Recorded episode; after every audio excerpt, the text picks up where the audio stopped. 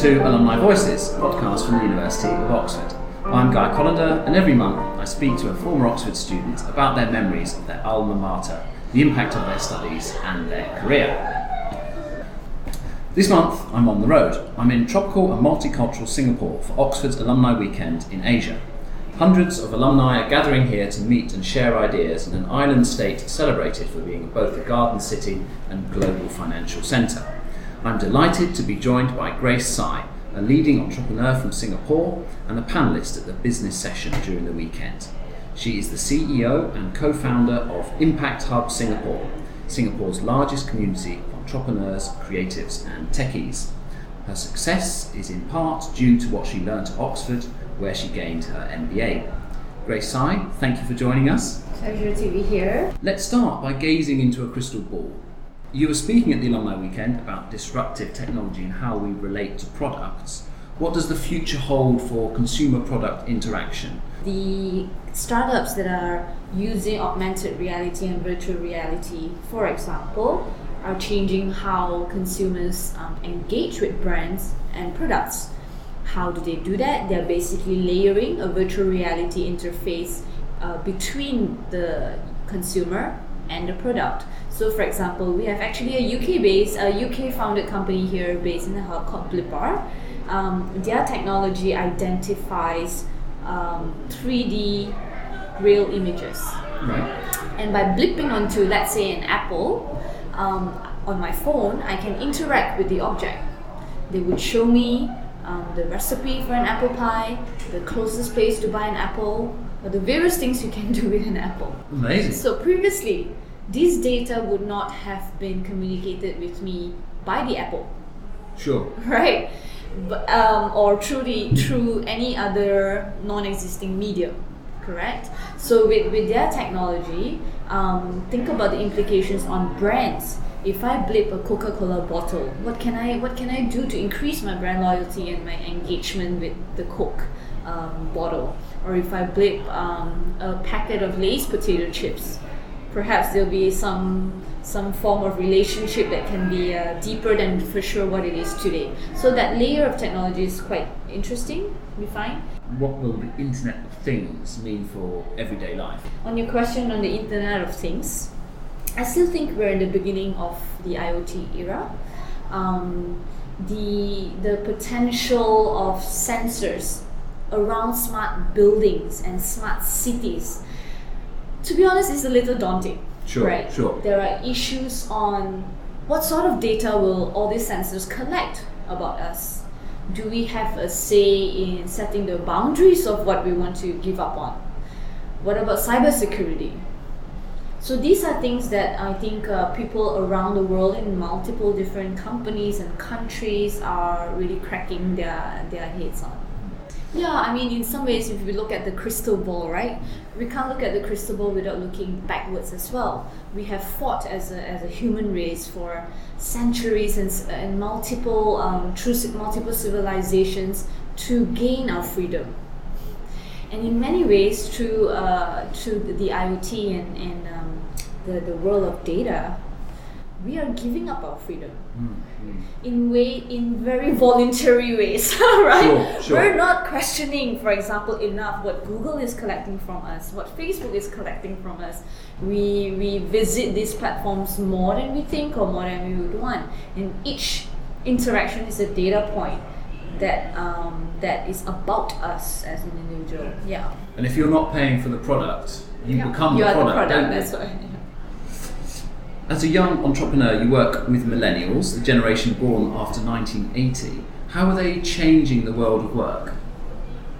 the generation of millennials are definitely more number one they're more um, aware of the world they're more conscious of global issues through technology that's making information more transparent secondly maybe as a result of that or maybe as a result of the survivorship of the previous generation which is which are our parents we are also more purpose driven we want we want actualization today.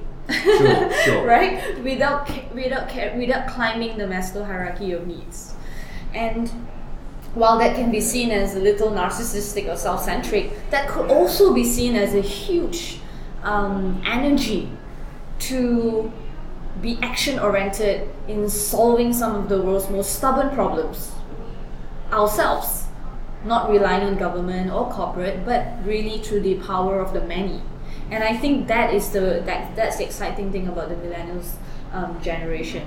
They're idealistic, they're purposeful, they're global, and they are impatient. We are here at Impact Hub. You can hear it in the background, the community of entrepreneurs, creatives, and techies that you co founded in 2012. Could you tell us more about what happens here? Sure. So we run two sites, totaling to 20,000 square feet um, in, in Singapore. And in these two sites, at any one point in time, you would see at least um, 100 to 200 um, entrepreneurs, creatives, techies um, really creating their dreams you know they're pursuing their passion they're building companies they're building platforms they're building um, products and services that they want to see exist in the world right? They're not waiting for anyone else to do that. We build this community based on certain values. We build it based on the value of collaboration. How do we how do we um, make use of the intelligence that is far greater than what exists in our head or in our teams? Um, we, we build it on the value of community. It takes a village to raise a child. So we also need to be vulnerable and open to that village Sure. so we have mentors and coaches and investors who would come in on daily weekly basis to help our entrepreneurs move from point A um, to point B. And we have an event space here that can fit 150 people. We have cafe. We have 600 free tops of Ben and Jerry's each month, if that helps. That's also what's happening here. Um, meeting rooms that are available to be booked for any sort of meetings. Um, and just lots of connections and interactions in this central hive of connectivity. And it's very international here, I've already seen. Yes, we have 42 nationalities. Singapore embraces innovation and is a model modern city with incredible architecture. What does the future hold for Singapore? Um, Singapore is definitely uh, a poster child in terms of economic growth, right? And also our social mobility policies. The, in the last 50 years, uh, probably unprecedented, Singapore has grown from a third world um, developing country to a first, right? It has one of the highest GDP per capita in the world. It's the world's second most competitive nation after Switzerland. Now, how did it become that in one generation, in 40 years, basically? Um, it was a lot of really sound nation before self policies, clear transparency uh, and governance, um, almost minimal, non existing corruption. I mean, how many countries can say that? Sure. Honestly, yeah. And a, and a very friendly environment for business and the private sector. Having said that, um, a lot of um, people in Singapore know that the formula that has worked in the last 50 years might not work in the next 50. So what, what does it hold? It's, it's ambiguous. It's um, it's also scary for a lot of people.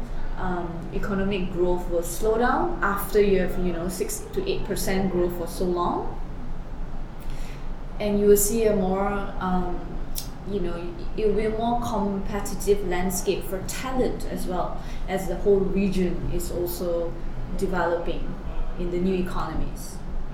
But I think with good governance and with um, a united force, I think uh, by the Singapore people, people who live here, people or people who were born here, doesn't matter. I think there's that um, solidarity to embrace the future. And now let's discuss your student days. How did you come to apply to Oxford?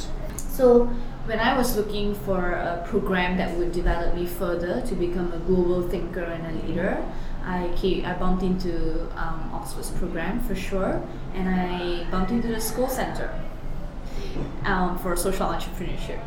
I read the criteria for what it takes to be a Skoll scholar, and I was like, wow. I, you know, I do check a lot of these, Sure, a lot sure. of these criteria. So I went ahead. I was like, what are the ch- chances, right? When I looked at the profile of all the people, all the Skoll scholars before me, there's never been a in a girl from a, a girl from Asia. So I'm like, what are the chances? Let, let's just try. And that's Oxford for me, right? It's hugely personal. Um, it's very, um, it's very nurturing. So, what made the greatest impression upon you when you arrived in Oxford?